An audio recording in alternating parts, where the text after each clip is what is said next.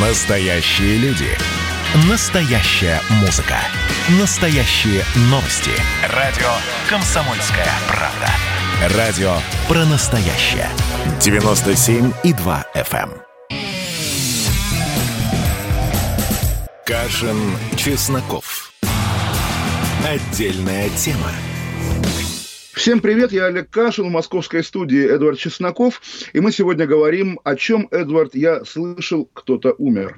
О чем же еще можно говорить? Здравствуйте, мой милый Олег Владимирович. Как не о СССР 90-х и нашей родовой травме. Да, кто-то умер по фамилии Кебич на следующий день после маршала Шапошникова, о котором мы говорили вчера, и опять-таки на следующий день после 29-летней годовщины Беловежья. Кто такой Кебич? Э, вот как раз э, сорвали с языка Беловежье. Действительно, сегодня Светлана Тихановская, известный белорусский политик, находящийся за границей, выразила соболезнования родным и близким Кебича, напомнив о том, что он был одним из тех, кто наряду с тогдашним главой республики Шушкевичем подписывал Беловежские соглашения и, значит, вел Белоруссию, или, как они говорят, Беларусь, по пути независимости. Соответственно, для Светланы Тихановской он ориентир. Но для нас он на самом деле пример, ну, не только белорусской не сложившейся судьбы, но и российской политической развилки начала 90-х. Кебич был премьер-министром республики, действительно крепким хозяйственником, католиком, между прочим, насколько я помню, который, э, по сути, был организатором вот того переворота в начале 94 -го года, когда Станислава Шушкевича свалили под предлогом, действительно был скандал большой, не знаю, помните вы или нет, в Минске скрывались от литовских э, властей, от литовского правосудия лидеры Компартии Литвы, которым там грозила тюрьма, и э, в начале 94 -го года года белорусские власти как-то незаметно, тихо, келейно их выдали Литве. И поскольку в Беларуси, собственно, многие были против этого, был скандал, Шушкевича отправили в отставку с прицелом на то, что вот сейчас начнутся президентские выборы, и премьер-министр Кебич легко станет президентом в рамках того тренда, в котором на Украине премьером стал его буквально украинский клон, президентом стал его украинский клон Леонид Кучма, а в России силу приобретал третий из этой плеяды неос советских премьеров Виктор Черномырдин. Но, как мы знаем, все пошло не так. Да, троянский колхозник выпрыгнул из э, троянских ворот. Да, причем Лукашенко разгромил Кебича с абсолютно как бы таким кошмарным для белорусской номенклатуры счетом. Но Причем вот тогда интересно... еще выборы были честными. Наверное, это, это важно, е- важно. Еди- единственное честное в истории Беларуси. И я помню интервью, интервью Кебича предвыборное одно из, где он довольно откровенно, вот если мы рассуждаем про, рассуждаем про годовщину Беловежского соглашения, довольно откровенно рассказывал, почему Беловежская пуща, почему вот как бы далеко, глухое место, недалеко от границы от, э, с Польшей.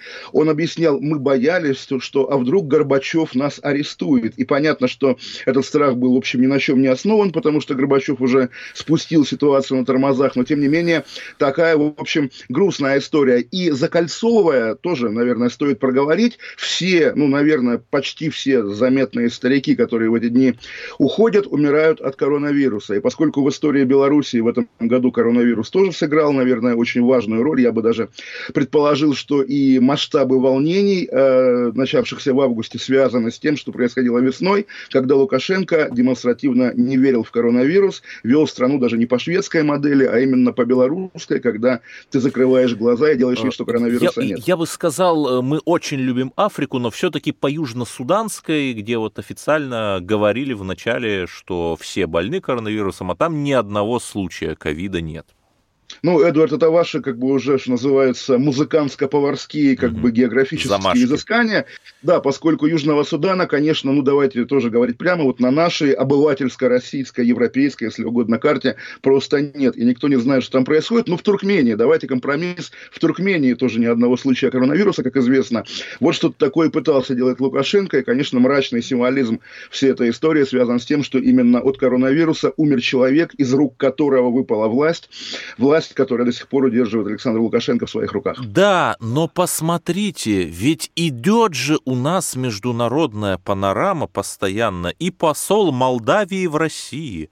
Главное и благо, что не наоборот снят с должности, ибо в машине молдавского посольства незаконно перевозили партию анаболиков. То есть здесь, наверное, нужна шутка, что перевозили партию кафельной плитки с суперклеем незаконно, но но на самом деле шутить горько и грустно, потому что кто вообще отстаивает честь великой геополитической державы Молдавии? Какие-то контрабандистишки.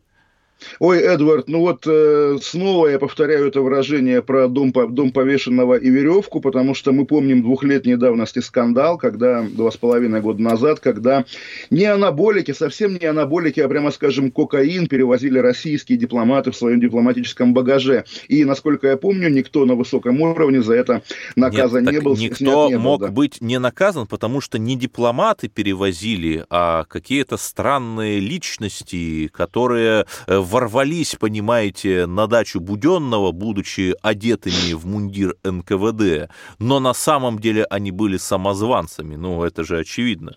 Да, разумеется, и на самом деле стоит э, понадеяться, что новый президент Молдавии, Майя Санду, она научится вот так же делать, что когда посла ловят с поличным при перевозке, в данном случае анаболиков, можно будет сказать, да нет, это не посол, он был уволен еще позавчера, и, в общем, не волнуйтесь, все хорошо. Да, на самом деле понятно, что, ну, не то, что там нет повода смеяться над молдавской государственностью, очевидно, он какой-то есть, тем более с позиции Российской Федерации, которая, ну, на самом деле, вот мы говорим в эти дни про годовщину Беловежского соглашения, конечно, и молдавская независимость, молдавская государственность тоже, она оттуда, из 91 -го года, но, в общем, да, вот я, отматывая как бы пленку на 1991 год, пытаюсь представить, как люди тогда фантазировали о том, что будет спустя 30 лет. Вот Молдавия, наверное, представляли ее такой цветущей э, южноевропейской державой. Да? Оказалось, не совсем, не совсем цветущая, не совсем европейская, не совсем держава.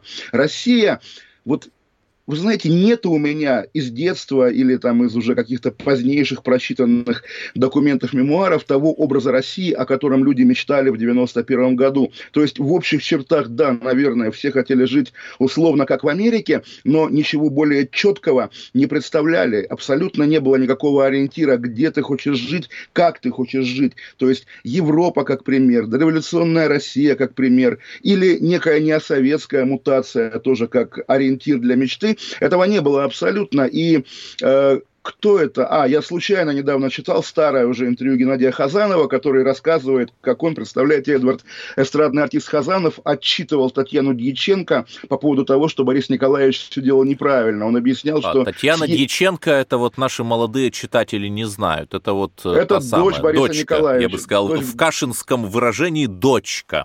Дочка, дочка. Так вот, а он ее отчитывал, что нет-нет, вот неправильно все было, надо было распустить э, съезд немедленно, нужно было сразу принять вот эту конституцию, тогда бы не было кризиса, не было бы ничего, но задним числом, задним умом каждый. Да, крепок. это есть а такая книга «Остроумие на лестнице», когда ты, спускаясь по лестнице после какой-то проваленной встречи, вдруг понимаешь, что надо было вот так, и потом рассказываешь всем, надо было вот так. Остроумие на лестнице.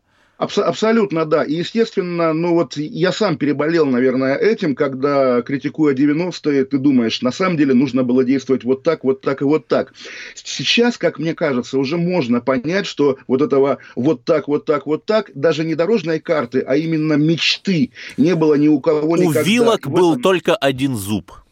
Вот, вот буквально, буквально и этим зубом и ели, и копали траншеи, и заодно убивали друг друга иногда, потому что времена были суровые. Вот об этом, на самом деле, история постсоветской России.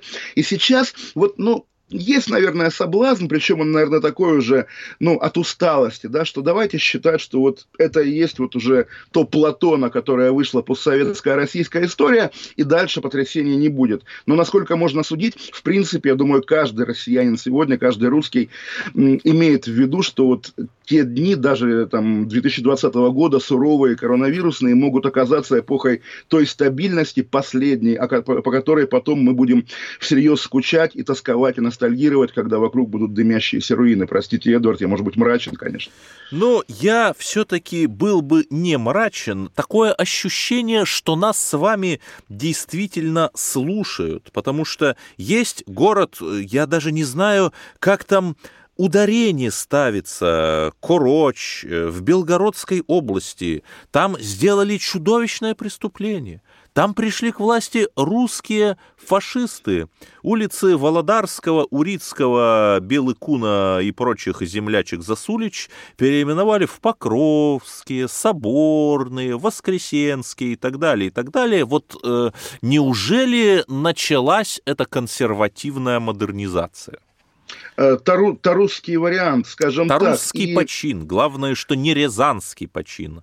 Вы знаете, Эдвард, может быть, странное, опять же, зеркальное как бы воспоминание, но я помню, как э, глава метрополитена московского, начальник метрополитена московского, Гаев, э, как бы он тогда был начальником метро, проводя реконструкцию станции Курская, ну, не своими, конечно, руками, но как бы это было его решение, вернул под потолком э, наземного вестибюля этой станции надпись бронзовыми буквами «Нас вырастил Сталин на верность народу», объясняя это тем, что как бы в оригинале станция была именно такая.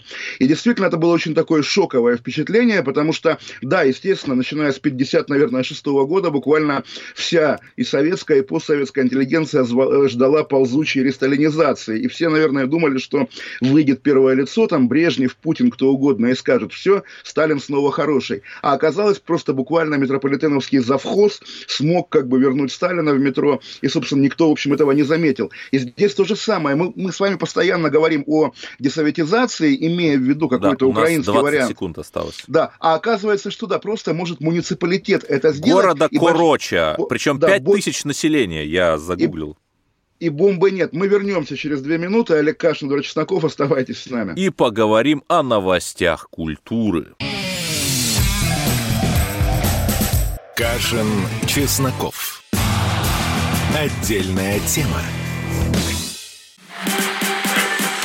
Общение, про обмен информацией, эмоциями. Миша, я не могу это письмо не прочитать. Вас приветствует город-герой Минск. Спасибо вам большое за вашу передачу. Слушаем вас всем цехом. Так, ну вот такой вот э, наш соотечественник из Пекина привет передает. Вот, э, но мы, с другой стороны, очень рады, что нас в Грузии слушают. Привет. Гамарджова. Гамарджова. Оттуда самые главные мировые новости у нас приходят. Мир стал плотнее, да, он стал более спрессованным. Комсомольская правда. Это радио.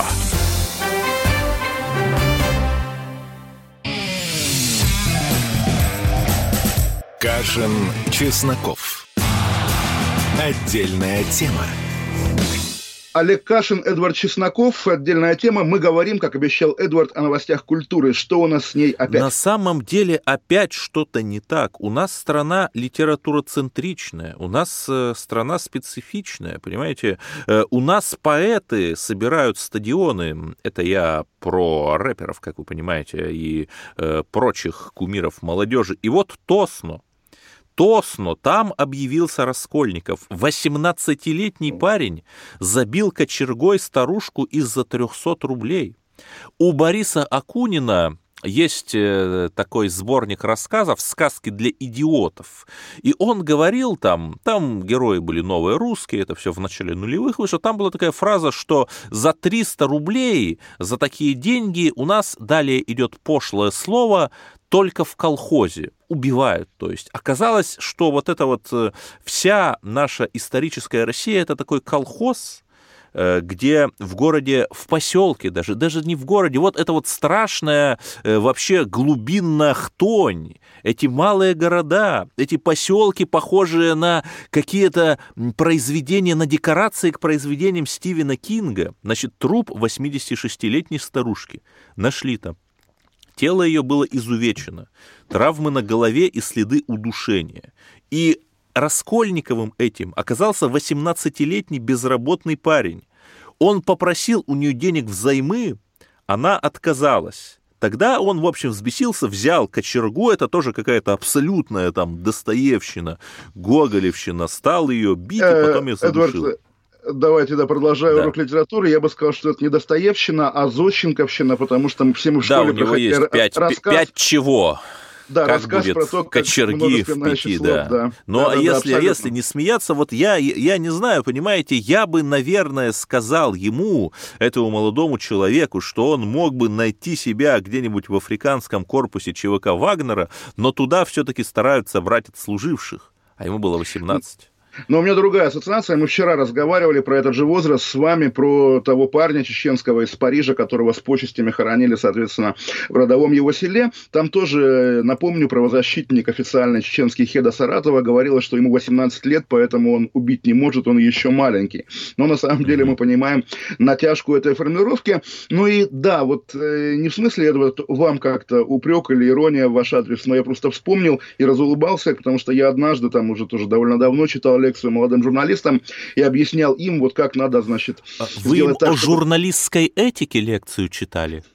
Ха-ха, Эдвард. Нет, буквально как раз я приводил такой пример, что смотрите, у нас, поскольку литературоцентричная страна, если вы в сводке происшествий видите новость о том, как молодой человек зарубил бабушку, значит, особенно если речь идет о деньгах, вот можете вспомнить такую как бы параллель с Достоевским, и, соответственно, будете иметь некоторую цитируемость. Но понятно, что все мы уже с вами как-то Э, пытаемся шутить на ту тему, на которую шутить нельзя. Давайте тоже о серьезном, наверное, тоже о Хтоне, но не, не в маленьких поселках, а, извините, в огромных городах, а именно в Петербурге, потому что вы знаете, наверное, что там продолжается в рамках борьбы с коронавирусом, да не только с коронавирусом, а борьбы за спокойствие жителей улицы Рубинштейна, вот эта барная война, да, когда, как, когда власти закрывают всякие заведения в центре города, и поскольку не все владельцы баров с этим соглашаются, то сегодня, вы знаете, наверное, вот в Петербурге была прямо настоящая полноценная зачистка рейд сотрудников СКР, полиции, Росгвардии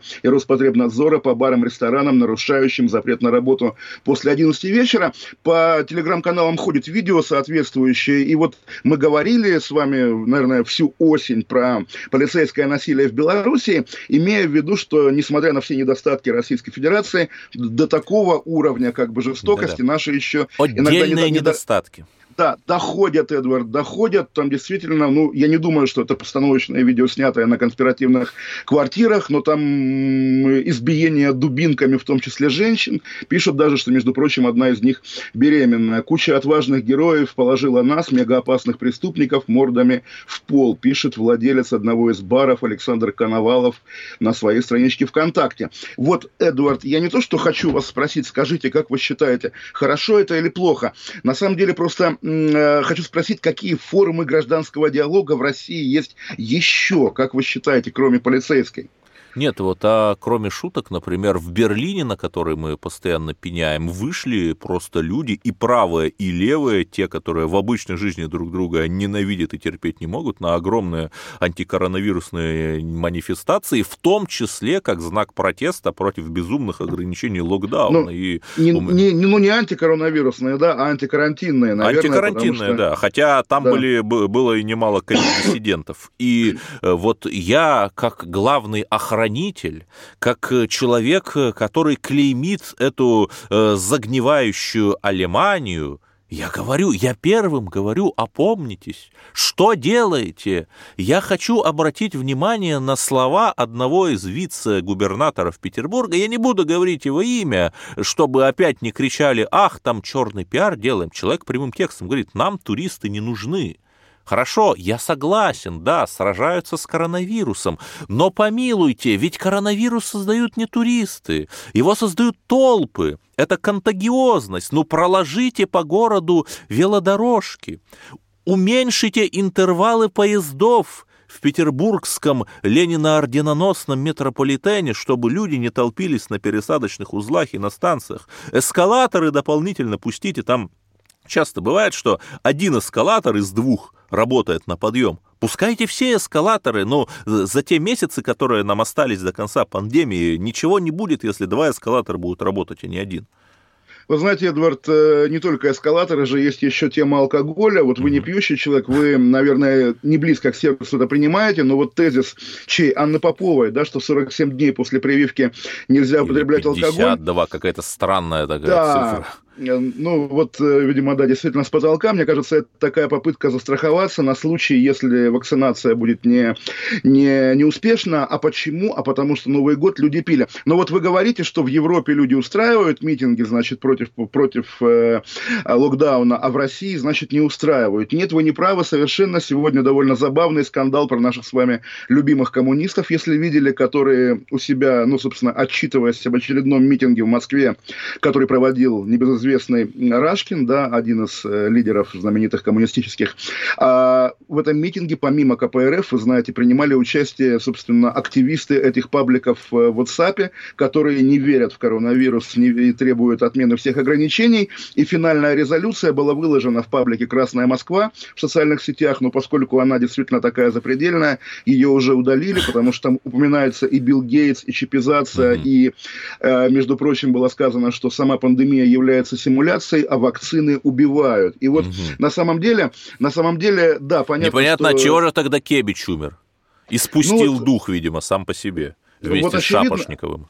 Очевидно, просто тоже ведь интересно. Я сам много как бы слов произносил и в эфире, и, там, не знаю, в публикациях о мурзилочности партии КПРФ, о ее полной подконтрольности Кремлю. И здесь вопрос, это тоже подконтрольность Кремлю или как бы вот есть какая-то часть, не знаю, неважная, может быть, с точки зрения властей, когда коммунисты могут позволить себе делать все, что угодно. Нет, так а все действительно... очень просто, заигрывая вот с этим красным пожаром, бесконечно кренясь влево, рано или поздно твоя лодка черпанет ледяной воды, и уже будет очень и очень некомфортно, понимаете? Прекрасно, они нам, э, партия, где состоят олигархи и богатые депутаты, рассказывает о социальной справедливости. Я не говорю, что в других партиях лучше, но то, как они разжигают, вот вполне откровенно разжигают. Знаете, там уже нет ничего коммунистического, там нет никаких идей социальной справедливости, ничего нет. Ну, Эдвард, скажите, а где вообще остались идеи социальной справедливости, кроме того ресторана Ксении Собчак, о котором мы говорили вчера, где... Да э, не под... знаю, не знаю. Понимаете, у нас э, главный локомотив развития – это наше правительство и наша Роснефть. Вот пресс-служба этой компании сообщила, что открыла новое арктическое месторождение в Карском море. 800 миллиардов кубометров газа. И знаете, мой милый Олег Владимирович, чье имя хотят присвоить, кстати, на ниве переименования Северной Земли в землю Николая II?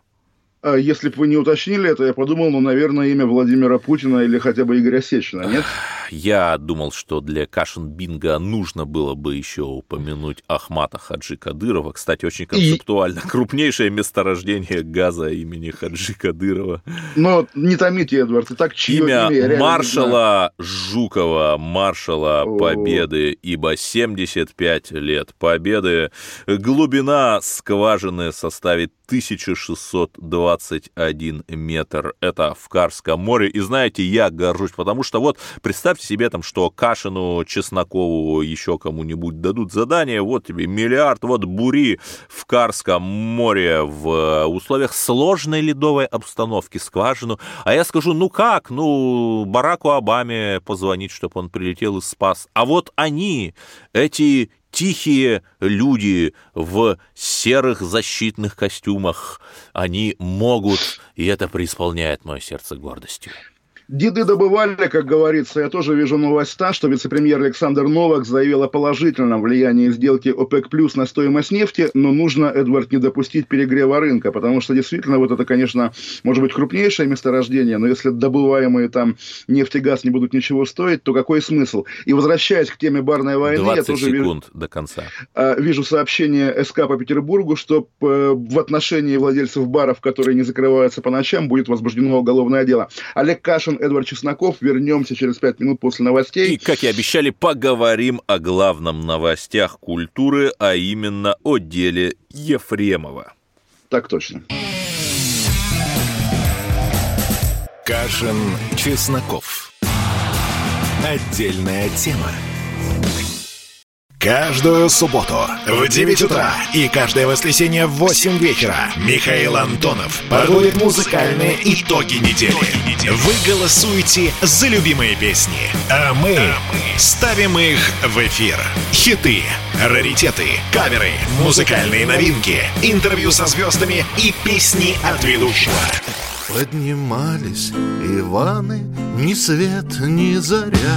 Настоящий хит-парад на радио «Комсомольская правда». По субботам в 9 утра и в воскресенье в 8 вечера. Включайтесь. Кашин, Чесноков. Отдельная тема. Олег Кашин, Эдвард Чесноков, как обещал Эдвард, новости культуры. И да, новости культуры из э, застенков, скажем так. Актер Михаил Ефремов, отбывающий наказание в колонии Белгородской области, написал письмо младшему сыну погибшего в автоаварии Валерию Захарова, в котором погиб попросил прощения и заявил, что вряд ли сможет быть после этого актером. И на самом деле довольно странное письмо, может быть, оно действительно долго шло, потому Подметные что все последние недели... письма же есть в, лу- в русской истории, подложные письма. Ну, вы знаете, Эдуард, у меня мрачная ассоциация. Три предсмертные записки Тесака, Максима Марцинкевича, последнюю из которых нашли уже совсем недавно, да, после довольно дол- долгого срока Причем после его гибели. Нашли, подробности во рту да, нашли. На, нашли во рту покойного, да.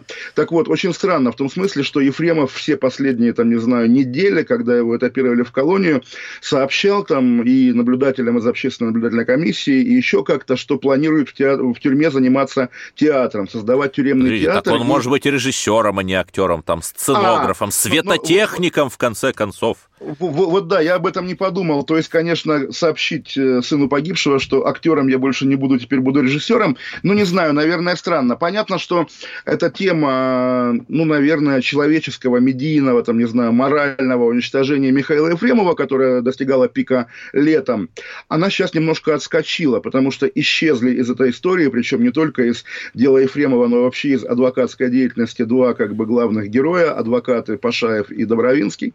Теперь Ефремов опять как бы Ефремов Ефремов. Мы видели его фотографии в колонии со священниками, с начальством. И понятно, тут э, тоже не, не нужно быть каким-то медиумом, чтобы понимать, что знаменитый актер, сидящий в колонии, будет жить там ну, более-менее комфортно по тюремным меркам, по лагерным меркам. И, прости господи, наверное, главное, о чем сейчас стоит переживать, чтобы его там не споили насмерть. Итогом года в новостях культуры, да, если угодно, должно, наверное, стать, когда мы будем подводить итоги, вот действительно моральное уничтожение знаменитого актера, который, ну вот тоже я, мне 40 лет, да, я помню еще в детстве, причем в раннем, смотрел, увидел его впервые в фильме про Дубровского, вся жизнь в сопровождении Ефремова, в итоге Ефремов это герой вот этих мрачных скандальных новостей.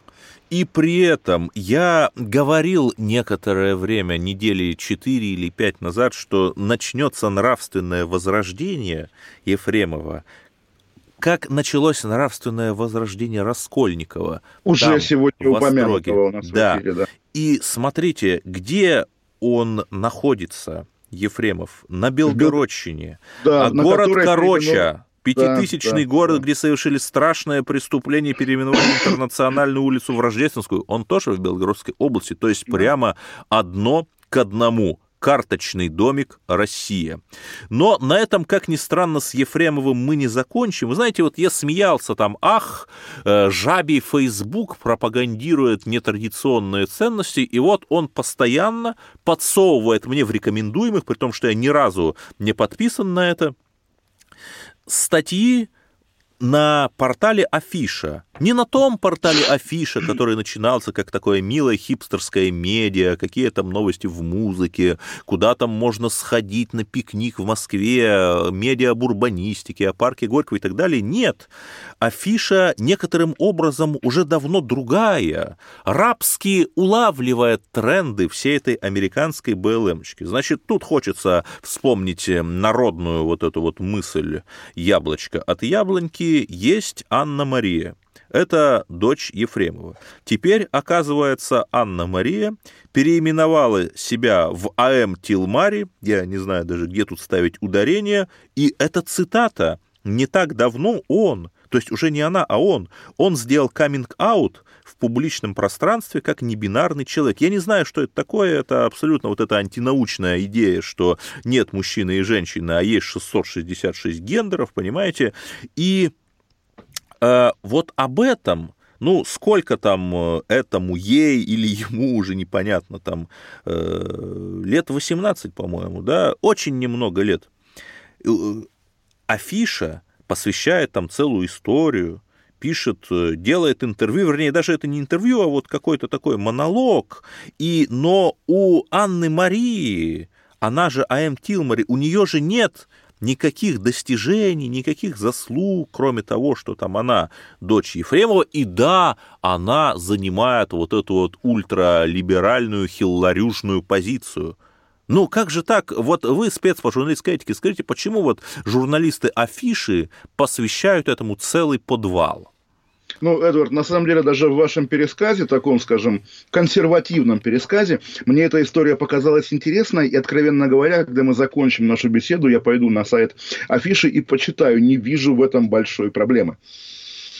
Нет, я, я с вами согласен, но это если... привлекает читателя, привлекает ну, читателя. А, нет, ну понимаете, ну читателя там э, привлекает, я не знаю, и история Дианы Шурыгиной совершенно пошлейшая. Э, понимаете, Ой, знаете, давайте Диана я. Шурыгина, Эдвард, Диана Шурыгина сделала себе грудь, да. и я тоже об этом читал, понимаете? Да, и нет, давайте я себя назову не бинарной, а гендерной сороконожкой, сказав, что не, не меня надо, угнетают, Эдвард, не да, надо, пожалуйста, и пожалуйста. пусть там не то, что даже афиша, а Нью-Йорк Таймс меня проинтервьюирует, а я знаю, если я скажу, как меня угнетает э, страшный Путин, конечно же, они меня растащат на цитаты, там, может быть, еще и премию дадут, э, печеньки э, газдеповские э, испекут для меня, понимаете? Вот она, двуличность это.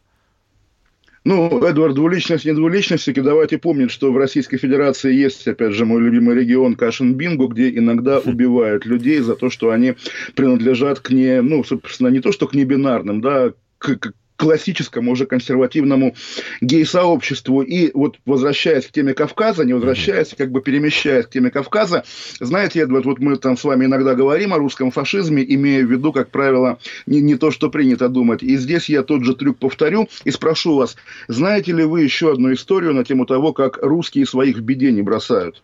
Ну, Давайте уже выкладывайте. Да, я расскажу вам эту историю. Мы на той неделе с вами говорили про начальника Кизлярского РУВД Гази Исаева, которого арестовали по подозрению в организации теракта в московском метро. И вы знаете, в, в Дагестане, в Кизлярском районе уволили пятерых полицейских за то, что они устраивали митинг в поддержку своего начальника, обвиняемого в терроризме. И, соответственно, да, поплатились за это, но проявили солидарность. И представить себе, ну, не знаю, митинг московских полицейских в поддержку майора Евсюкова, например экономистов в поддержку Улюкаева. Кстати, хорошая Например, идея. да. Ну, шутки шутками, как раз по Улюкаеву можно было митинговать, как бы, да, и вот э, тот либеральный блок правительства, к которому он принадлежал, в принципе... Он-то ну, как раз своих да. бросил, кстати.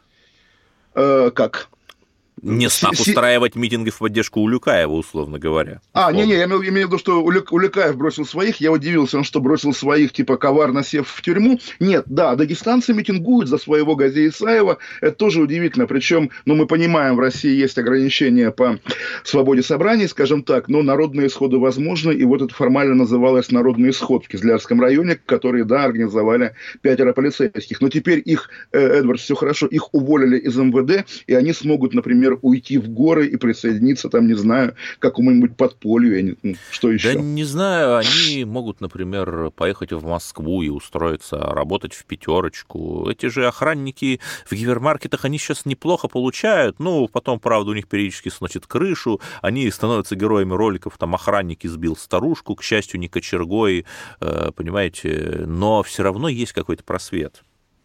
Ну, просвет есть, и, между прочим, вот сегодня я где-то видел, не, не, не мое авторство, сообщение про агентов ЦРУ таджикского происхождения, имеется в виду та история, которую вы рассказывали пару дней, про самолет судного дня, президентский самолет Ил-80, который в Таганроге как-то немножко растащили да, и ограбили. Рас... воры ростовские скрутили микросхемку с этого самолета. Да, сегодня Дмитрий Песков назвал это событие ЧП и сказал, что выводы будут сделаны и будут приняты меры, чтобы это не повторилось. Конечно, вот э, бывает невозмутимость там, вот как на мемах э, про дедушку, который не чувствует боли. Про да? Киану Ривза еще, да. Да, есть еще, а есть Дмитрий Песков, который вообще на что угодно готов отвечать, что да, это ЧП, как бы, но все нормально, это не повторится. Так самолет раста... да, растащили самолет президентский, это как бы, ну, не просто ЧП, а ЧП-ЧП, наверное, я бы рвал металл. Ну, вы знаете, таких самолетов всего четыре, и И, к счастью, у нас есть и запасные крылья для, на этот случай. И более ну, того... Видимо, уже, да, уже три, Эдвард, да. уже три, да. Вот говорили мы с вами про Кавказ, а есть такая трасса Кавказ, и на ней силовики, хорошие силовики, устроили облаву и повязали сразу семь инспекторов, которые систематически вымогали деньги на посту ДПС под названием Успенский целых четыре года.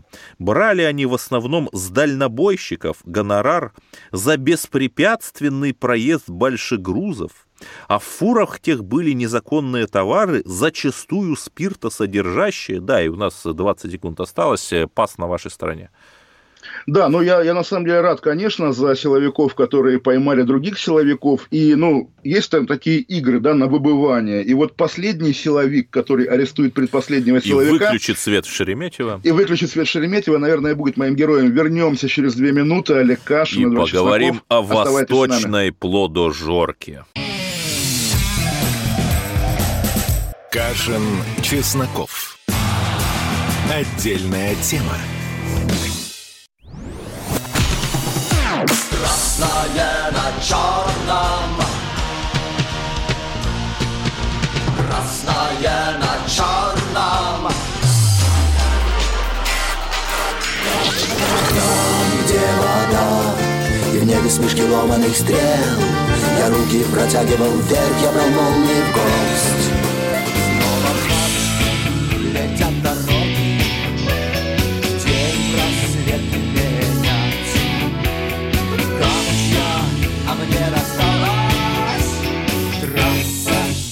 Е95 Опять игра, опять кино Снова выход на бис Комсомольская правда. Радио поколения Алисы.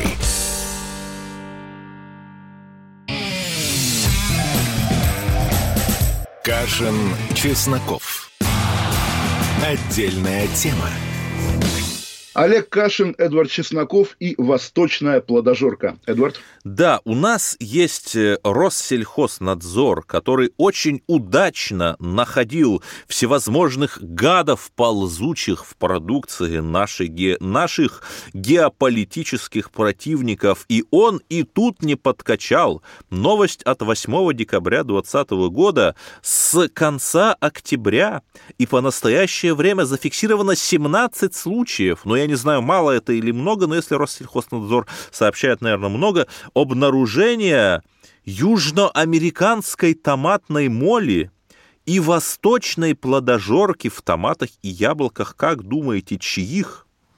Э, и у меня есть почему-то, поскольку да. прозвучал октябрь, подозрение Армения или Азербайджан? Нет, Азербайджан. Азербайджан. Азербайджан. То есть... то есть, понимаете, используем мы, используем мы наши инструменты давления, нашу мягкую силу, хотя еще раз в этом конфликте Но... мы на стороне правды да, и христианской да, церкви а Нагорного вот, Карабаха. Да, для давления, а на кого давить? Там же все наши друзья абсолютно. То есть вот наши армянские друзья воюют с нашими азербайджанскими друзьями, воевали. И как бы почему нужно бороться с э, азербайджанскими помидорами? Они же вкусные. Ну, не знаю, не знаю. Видимо, значит, нужно, чтобы Азербайджан не слишком, не слишком приникал к Турции и помнил, что есть еще великая Россия, которая борется с восточной плодожоркой и томатной молью, а кроме шуток, ну все же понимают, что эти все томаты реализуются на рынках. А вы видели когда-нибудь на рынках приемники кредитных карт? Нет, там же нал, а где нал, там об нал. То есть колоссальные неучтенные средства, и на самом-то деле за этим наездом на восточную плодожорку стоят очень серьезные истории про борьбу с теневым сектором экономики. Вы знаете, Эдуард, я даже подумал, что, может быть, именно на этот НАЛ азербайджанские вооруженные силы закупали беспилотники, но на самом деле, ну, стандартная, по-моему, реакция вот на такого рода ваш рассказ, что да, российские власти борются не только с геополитическим противником, но и с э, рынком серых денег, я думаю, закончится все тем, что либо в, это, в этот рынок войдет еще какая-нибудь структура, за которой маячат довольно э, впечатляющие погоны, либо азербайджанцам придется поделиться с впечатляющими сверкающими погонами, какими-то такими деньгами из этой, из этой, опять же, неучтенной массы, и дальше снова все будет хорошо. Как ни крути, все будет хорошо. При этом, смотрите, вот э, Россельхознадзор на этой неделе просто наш герой. Он э, вводит временные ограничения на поставки томатов и перцев из Армавирской области Республики Армения на территорию РФ. То есть там, видимо, тоже эта плодожорка завелась. Там, видимо, тоже э, турецкие агенты с Байрактаров распыляют плодожорку эту, нет? Слушайте, а я уточню, Армавирская область, реально там есть такая? Нет, я ш... цитирую, Армавирская ну, область Республики Армения. Вот у меня на, перед на, глазами на, сайт э, Россельхознадзора. названа в честь российского города Армавира на Кубани, да? Вот, ну, получается, да, симметрия. Если вы наказали азербайджанцев, наказываете армян. Я хотел еще коснуться, Эдвард, потенциально такой м- долгоиграющей, может быть, новости, потому что время от времени мы это, она возникает у нас в разговорах, и вы регулярно ссылаетесь на керченский шутинг, потому что, потому что Э, когда я говорю, что какого-то подростка ни за что схватили, вы вспоминаете эту историю. Сегодня сотрудники ФСБ предотвратили, по их словам, вооруженное нападение подростка в Туле 2002 года на учебное заведение. 2002 Подросток... года рождения, в смысле, да. Да, раз, рождение 18 стало быть лет, да. как уже упомянутым нам, нами сегодня героем, у него изъяли обрез охотничьего ружья и материалы об аналогичных преступлениях. При этом, знаете, Эдвард, при всем возмущении, что подросток а, мог убить людей там и все такое, когда я читаю, что у него изъяли изъяты материалы. Я понимаю, что на самом деле это ключевое, потому что ну, ружьем у нас никого не удивишь. А когда у человека обнаруживают, допустим, материалы по Коломбайну, очевидно, что это очередной шаг компании по, не знаю, блокированию социальных сетей или по запрету еще какой-то литературы и так далее. Я не вижу проблемы в том, чтобы люди хранили дома и даже читали материалы о преступлениях. Это нормально. Я сам люблю, там, не знаю, детектив, детективы или еще что-то. Да, вы прочитали 30 книг Агаты Кристи, Кристи, это прекрасно, но проблема в том, что между интересом к Агате Кристи и интересом Керчи и Колумбайну все-таки пропасть безграничная лежит. А я не уверен, вы знаете, просто вот э, тоже я помню, как э, к моему поколению из ниоткуда, по большому счету, лет 8-9 назад вернулся интерес к группе Дятлова. Тоже все говорили, ах, эти дураки читают про группу Дятлова. Вот, э, Но это не Колумбайн, еще раз, да, понимаете? В, в, в, в итоге сняли сериал. Нет, понятно, понятно. Просто если дети хотят читать про школьные шутинги, пускай читают. Так, а давайте сделаем социальный заказ и, например, в журнале «Юность» напечатаем напечатаем какую-нибудь детскую сказку о том, как дети противостоят шутингам. С огромным удовольствием. Сражаются, на самом... да. да. А может, вы и самом... напишите, у вас же есть э, опыт. Связи? Э, нет, вот. я имею в виду опыт написания художественных книг. Давайте напишем, и я напишу, и вы, будем соревноваться да. за Нет, а за давайте, мы как, давайте мы как Иль, Ильф и Петров, понимаете? То есть пока вы будете писать, я буду бегать по издателям, а пока я буду бегать по издателям, вы будете следить, чтобы рукопись никто не украл, у нас остается... Э, чтобы рукопись, да. Эдвард, не сгорела, не сгорела, да, потому да. что рукописи, конечно, не горят, но всякое бывает. Сколько же у нас осталось? 0 э, секунд, Нет, 0 минут? две минуты на самом деле остается, а, хорошо, и совершенно хорошо. дикая история из Санкт-Петербурга, которую рассказывает «Комсомольская правда» в Санкт-Петербурге, Петербурге Следственный комитет начал проверку по факту смерти мужчины, больного коронавирусом. Хорошо, в чем же проблема?